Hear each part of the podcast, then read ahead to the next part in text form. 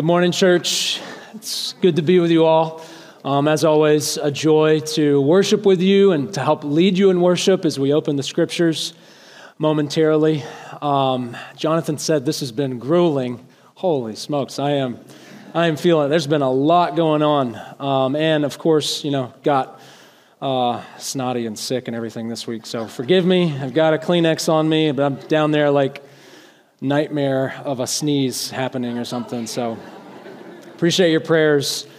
Um, but yeah, it is, it is truly an honor. Um, and I want to uh, give a little bit of a longer intro than, than normal uh, to kind of give you guys a sense of uh, our experience over the last year and, and some of the context leading up to today.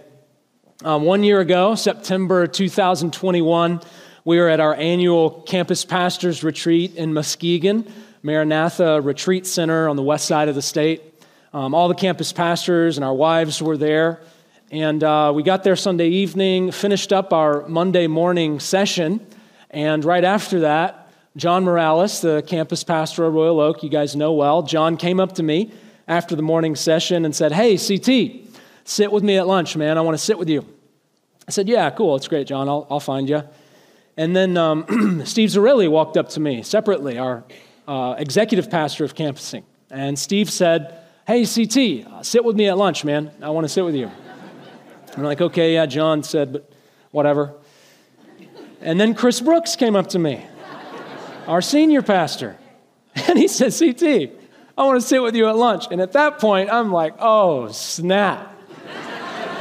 what did I do? I'm like scanning back over the last year of my life, like, I am so fired. What did I do?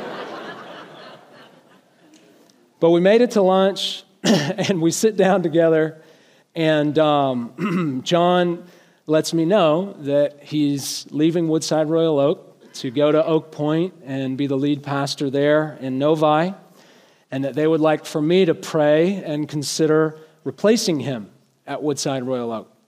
And right away, I was shocked, speechless. I think I went to get my water and spilled it. I was like, shocked that John was leaving, and I was shocked that I was being asked to consider replacing him. It was so humbling, such an honor to even be thought of to fill this role. I've thought highly of John for a long time. We've looked up to this church for some time, and many of the people here, Andrew and Andy, John and Anna, their wives have been a blessing to us over the last decade plus. So I was deeply humbled to be asked to consider it. And we had several weeks to think and pray and fast and seek counsel. And that's what we did over the course of the next few weeks. But at the end of that time, the same thought had stuck with me as I had had the first time I heard about the possibility back in Muskegon. The same thought stuck with me and it was that it was the right opportunity at the wrong time. It was a right opportunity. It was a role that would allow me to focus more on the things that I'm passionate about, focus more on the things that I'm best at preaching, teaching, writing, discipleship, pastoral care, leadership development, training other preachers. It would allow me to focus on those things and focus less on the things I'm not as good at, I'm not as passionate about, because there would be more people on the team who could fill those roles. So it was the right opportunity. It was a great opportunity. But as I said, it was the wrong time. Um, at Lapeer, we had a new kids ministry director, had started within the last couple of months of that time. Our new worship and life groups director had started within a week of that time.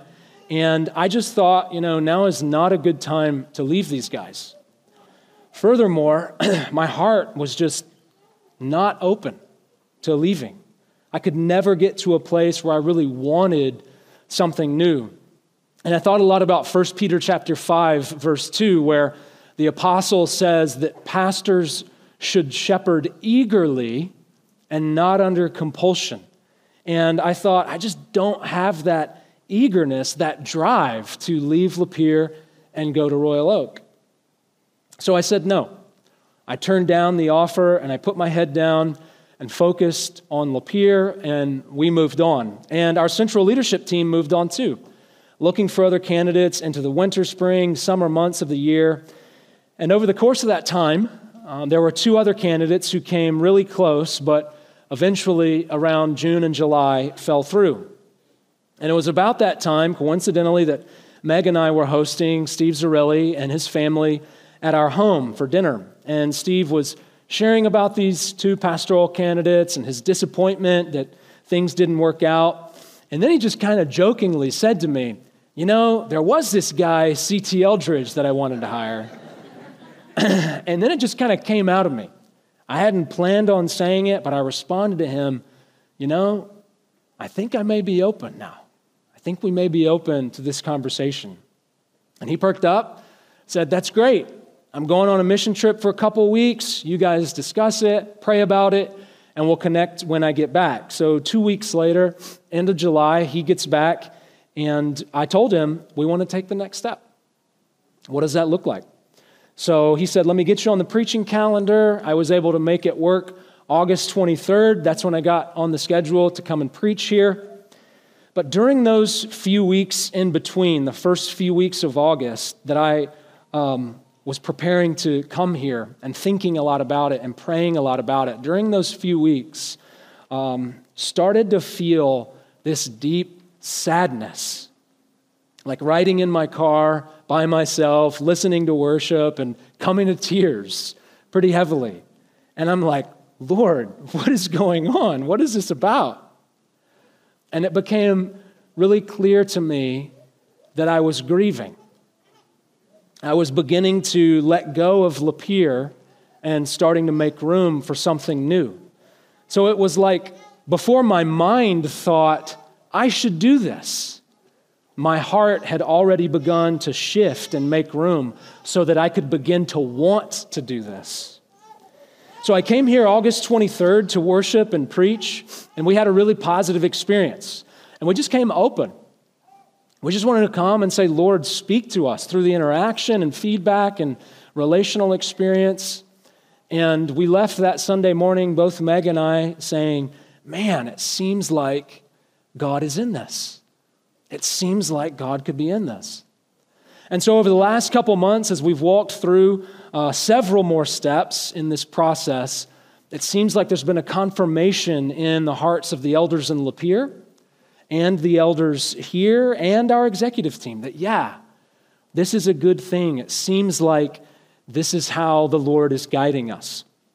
So now, here I am at the end of the grueling process with you guys, the most important part of this process. Um, and I do hope that you will share feedback with the elders, with Jonathan, with me. We want to hear from you positive, negative, it's all welcome. That's what this is about. And after the service today, I'm going to do a Q&A over lunch with our life group leaders, give them even more of a chance to get to know me and my family so they'll be, be able to offer feedback as well. So that's a longer introduction than normal, but it's not a normal Sunday, and I wanted to give you some context leading up to my experience today. Um, and I too should have uh, mentioned our family as well. You guys saw um, Meg, my wife of 13 years. Uh, we've been together. Uh, she's here this morning um, down front. And um, we have four children, as you saw. William is our oldest. He turns nine in just a couple of weeks, November 10th. I'm our second child. Uh, Charlie's here up front this morning, too. He just turned seven, October 16th. Um, and then Rume came third. Um, she's seven as well. Uh, we adopted her uh, four years ago in January. And then uh, our COVID caboose. you know, we went into quarantine, and what else are you going to do? Let's make a baby. So, December 10th, 2020, about nine months after March 2020, baby Sage. And she is awesome. She is beautiful, and uh, look forward to you guys getting to know her. Um, but let's continue. Uh, let's continue to worship the Lord together as we listen to his word. John chapter 16 is where we are. John chapter 16, verses 4 through 15. is our passage of Scripture today. if you've been worshiping with us over the last couple of months, you know that John chapters 13 through 16 is the chapters of Scripture we're walking through. These chapters are famously known as the farewell discourse because Jesus is getting ready to say farewell to the disciples.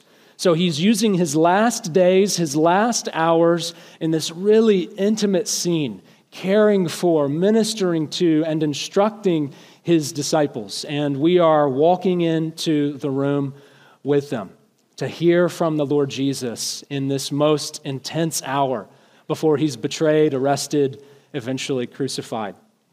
You remember last week, um, Jesus, well, throughout this time, he's urged them that even though he's departing, even though he's leaving, his purpose for the disciples is to continue on.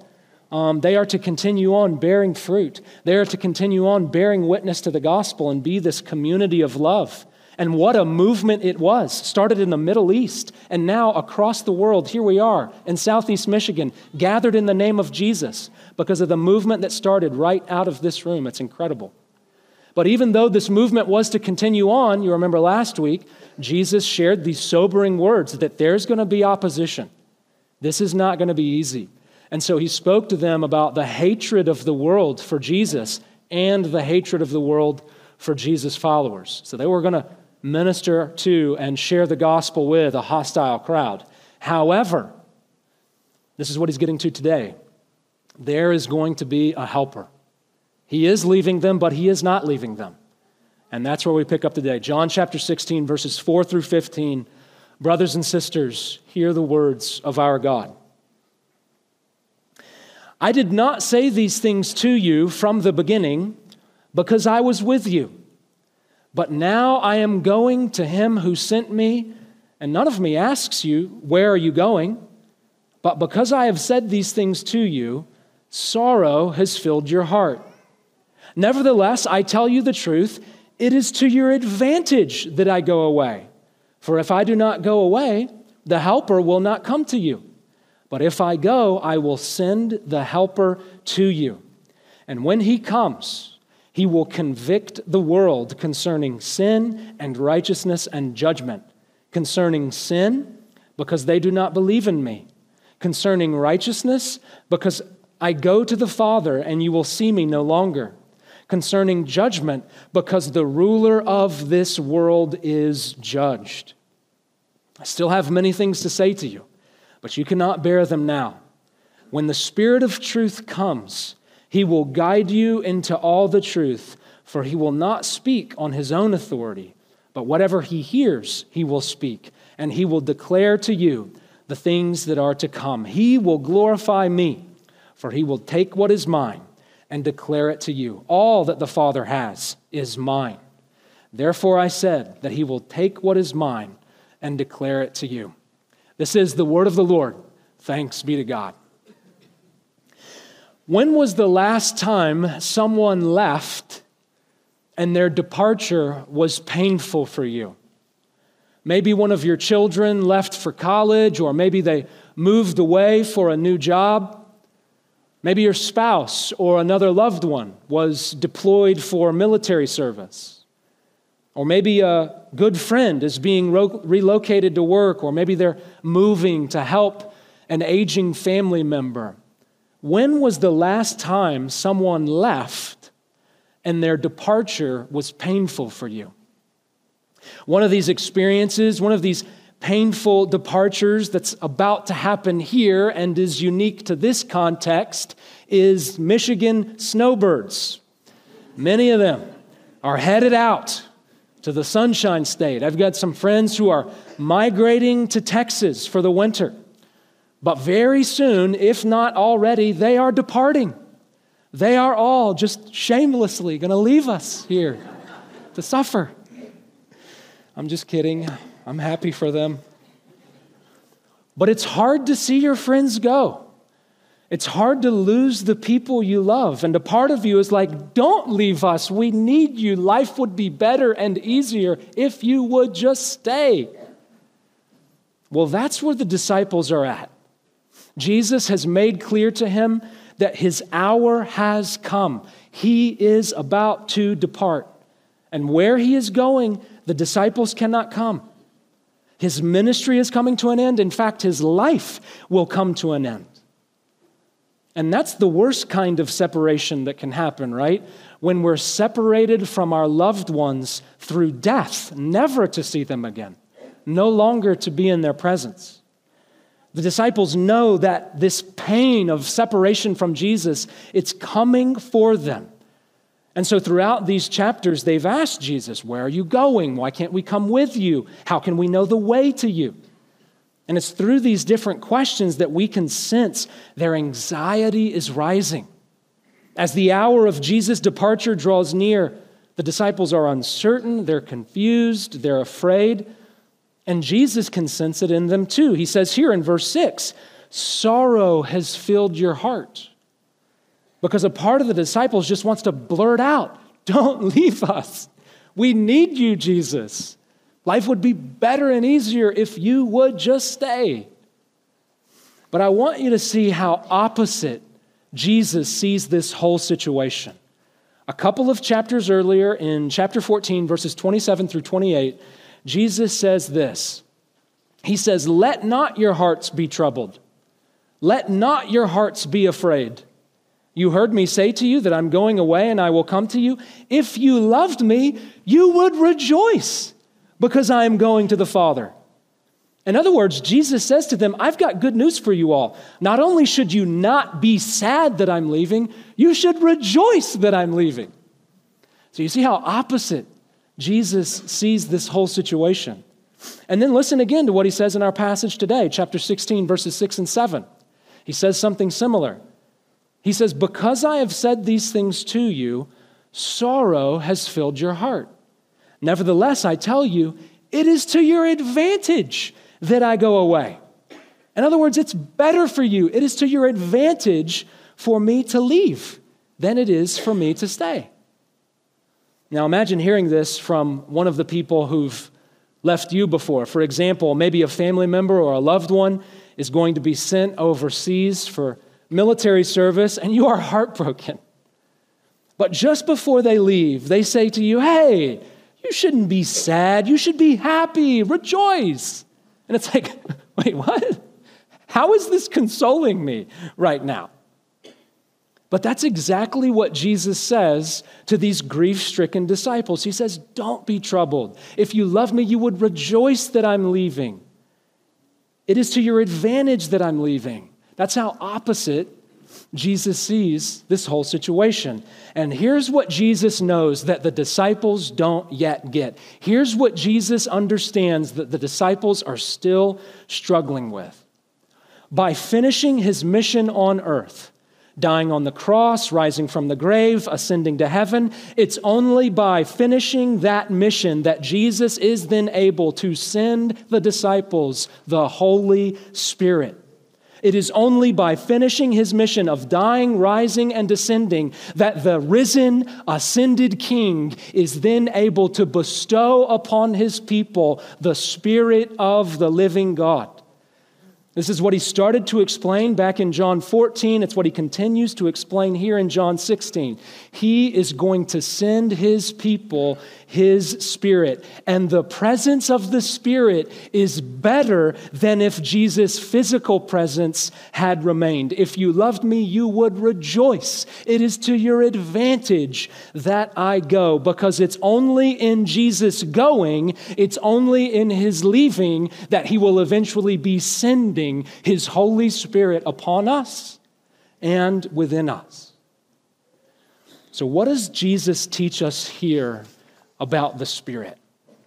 How is the Spirit's presence better than His presence? Well, there's so much we could pull from these verses, but I've got a couple of things. First, the Spirit was sent to help believers.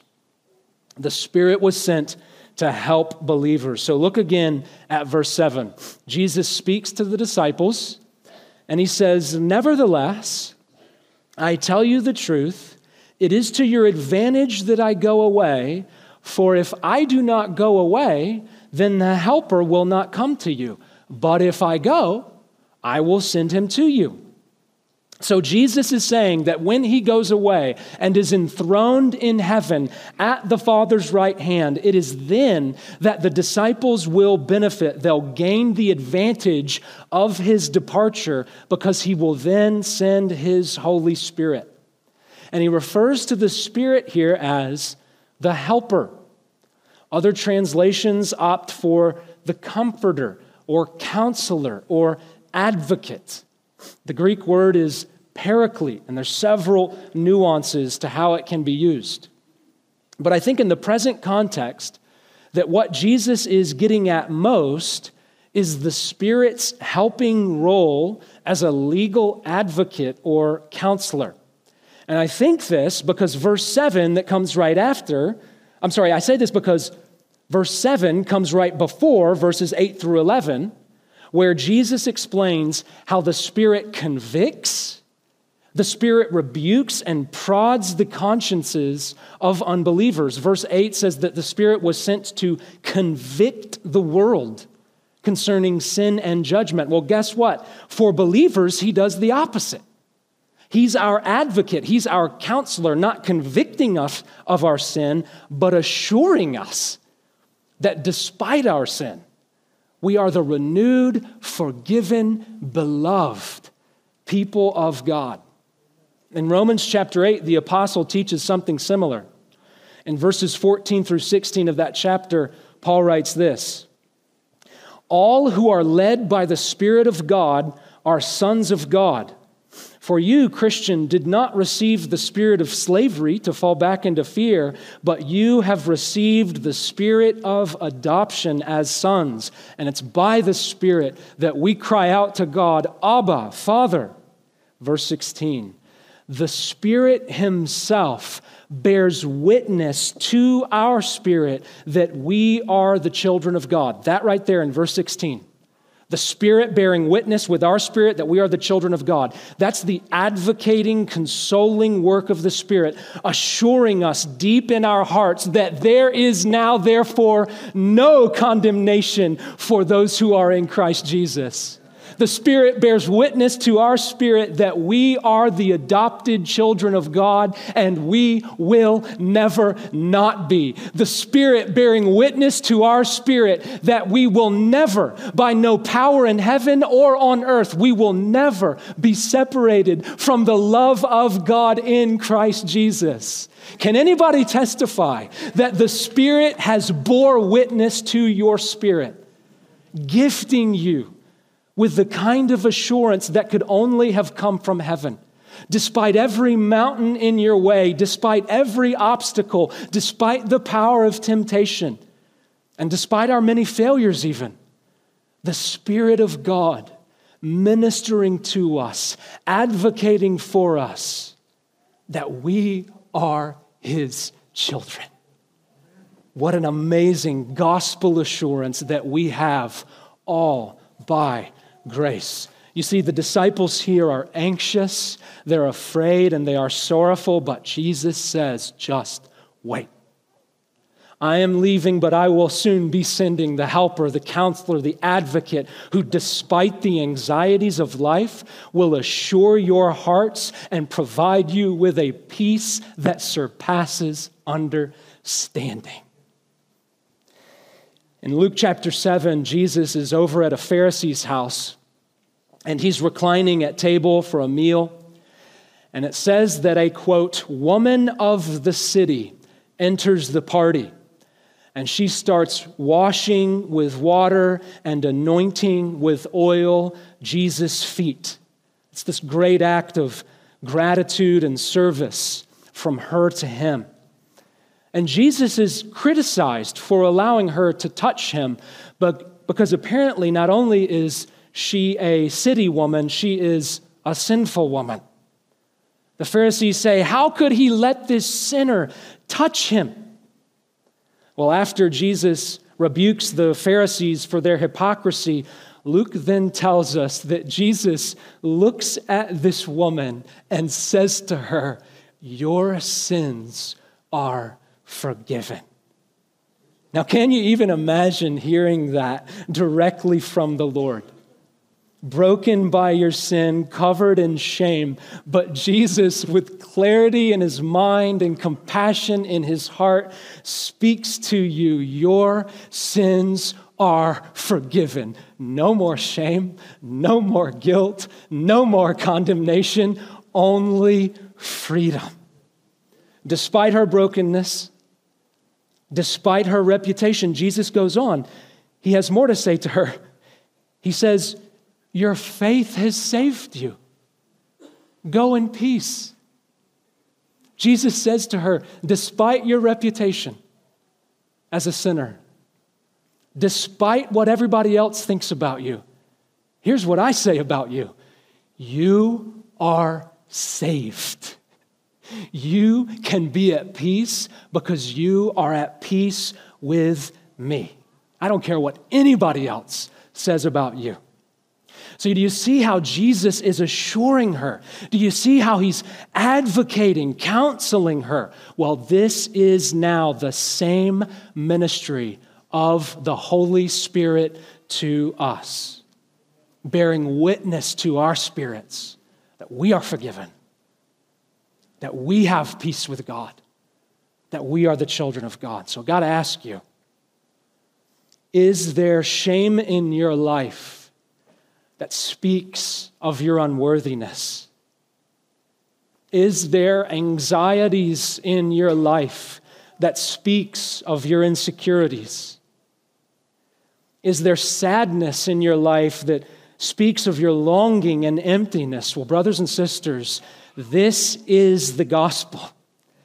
Jesus has conquered death. He rose from the grave. He ascended to heaven. And from his heavenly throne, he has now anointed his people with the helper, the comforter, the advocate, the spirit of the living God. And he bears witness with our spirits that we are the children of God. Our sin speaks a word of shame and condemnation, but the Spirit speaks a word of grace. The Spirit speaks a word of freedom and forgiveness. Our anxiety speaks a word of fear and uncertainty, but the Spirit speaks a word of assurance and confidence that we are the Lord's and He is ours. So I urge you, like that broken woman, come to Jesus and hear from Him the truth about your sin that it is forgiven. And like these anxious disciples, come to Jesus and hear from him the truth about your difficult circumstances that it is going to be okay and he will never leave you or forsake you. That's the gospel truth. And this is one of the roles of the Holy Spirit. He gives us the advantage of being assured, even as we walk through the storms of life. But what else does Jesus say? Jesus says that it's to our advantage that He leaves and the Spirit comes because the Spirit helps us. And secondly, because the Spirit convicts the world. The Spirit was sent to convict the world. Again, I referred to these verses before, verses 8 through 11 the Spirit assures us, He comforts us, but when He comes, He will convict the world concerning sin and righteousness and judgment. And the idea here seems to be that the Holy Spirit works in the hearts of unbelievers to expose their sin. The idea here is that the Holy Spirit works in the lives of unbelievers to remove to unmask the facade of their so called righteousness. The idea here is that the Holy Spirit was sent to show unbelievers the failure of their judgment about Jesus. The world counted Jesus worth crucifying. But when the Spirit comes, He will wake people up to this monumental failure. We crucified the Lord of glory. Because it's so easy to think, you know, I'm not that bad. I'm a good person. Sure, humanity isn't perfect, but we've got a moral compass that's inherently good. We just got to get the right form of government. We got to have better economic system, improve educational practices, and then we'll get back on track and stop killing each other. Come on. Yeah, right. We've got millennia of evidence that that is not going to happen. We are in bad shape, and it's not our politics or economy or education that's the problem. It's us that's the problem. It's our sinful, selfish, rebellious hearts. But it's so easy. It's so easy to float through life and not acknowledge our depravity, just sort of sleepwalk through, blissfully unaware, conveniently not listening to our consciences, happily living for ourselves and ignoring our Creator. But Jesus says here, when the Spirit gets a hold of your life, it's like the lights come on. It's like you can finally see the shameful things we've done, the selfish acts we've committed and the hypocrisy of our so called righteousness. This role of the Holy Spirit to convict the world. And it made me think about what happens to each one of my kids every morning, especially our two boys. I walk into their rooms every day, 7 a.m. or so, and there they are, deep in sleep, way off in la la land and their blankets are keeping them warm and toasty, and the sound machine blocks out any upsetting noises. So cozy, so comfortable in their beds. And then, all of a sudden, the alarm goes off, the light comes on, the sound machine gets unplugged, and they got to face reality. It's time to get ready for school, guys. So, what do they do? Of course, they hide.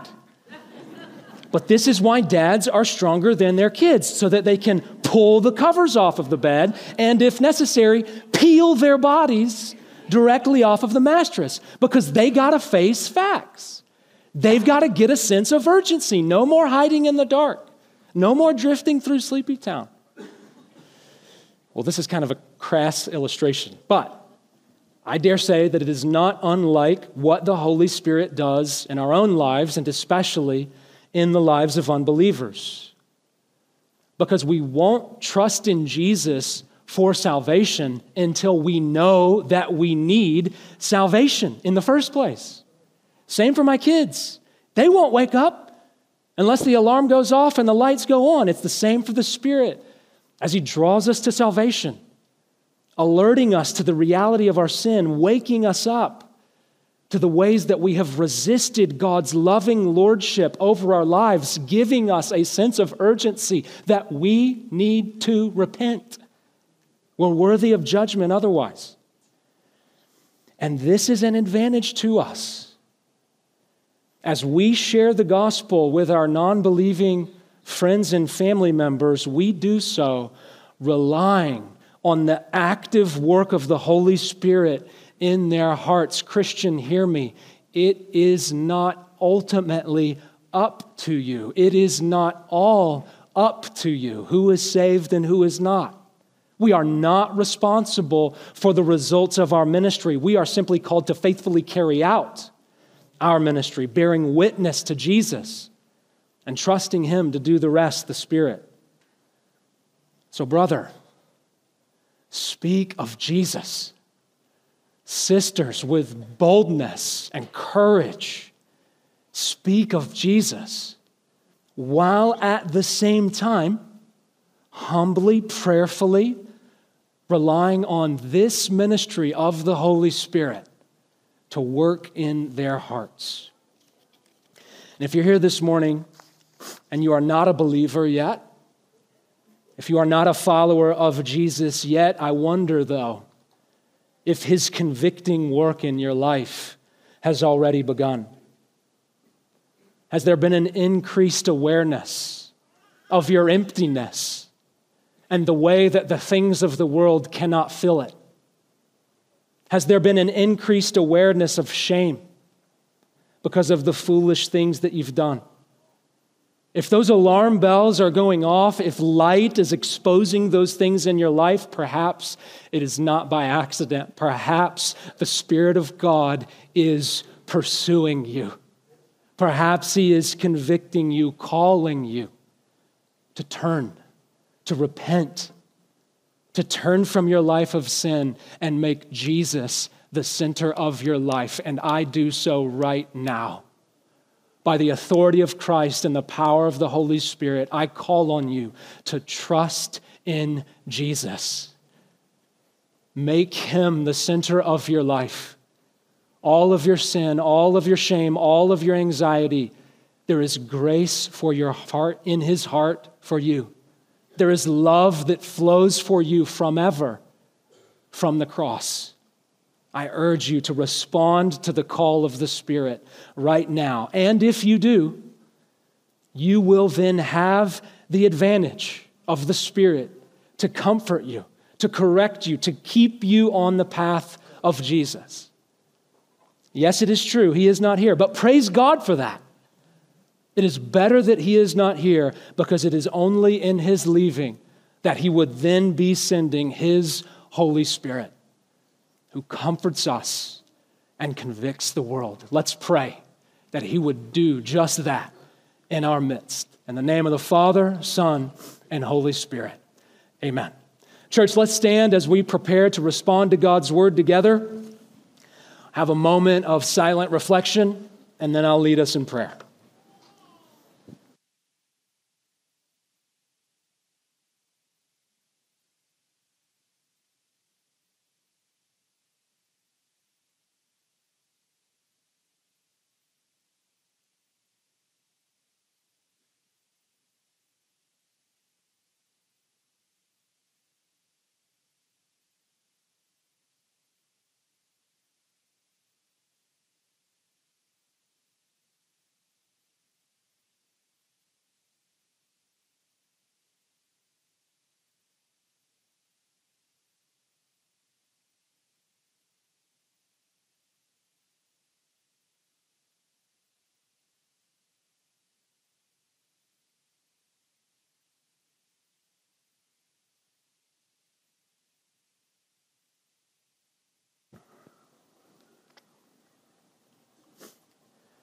Our Father in heaven, we come before you in the name of the risen Christ, the exalted one, the anointed King, who now in his mercy has bestowed upon us, who has anointed us with his very presence, the Spirit of the living God. Father, I thank you for the pursuing, powerful work of the Holy Spirit that has drawn us together as a church we thank you, God, for the good news of your grace and love through Jesus. That announcement has created this church and drawn us together. So we worship you, Father. We thank you, God.